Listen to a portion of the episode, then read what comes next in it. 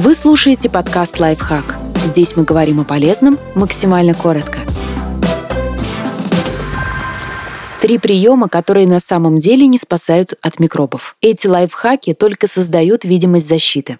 Касаться дверной ручки через рукав или нажимать на кнопку лифта локтем или костяшками пальцев. Сама идея создать барьер между своей кожей и потенциально загрязненной поверхностью очень даже правильная. Но вот использовать для этого собственную одежду не лучший вариант. Грязь, бактерии и вирусы, которые были на дверной ручке, оказываются на вашем рукаве, а потом спокойненько контактируют с запястьями и ладонями лицом, волосами, телефоном, сумкой и так далее. Вместо рукавов лучше использовать то, что можно тут же выбросить, например, салфетку.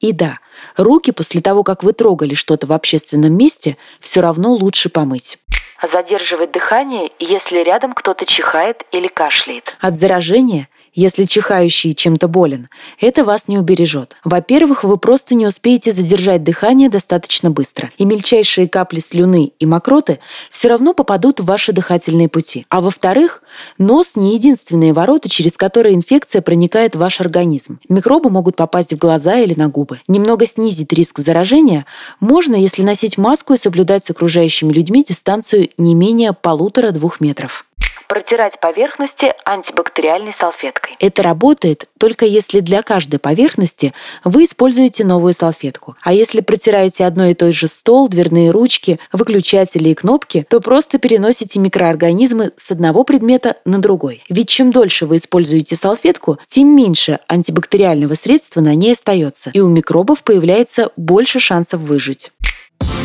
Подписывайтесь на подкаст «Лайфхак» на всех удобных платформах. Ставьте ему лайки и звездочки. Оставляйте комментарии. Услышимся!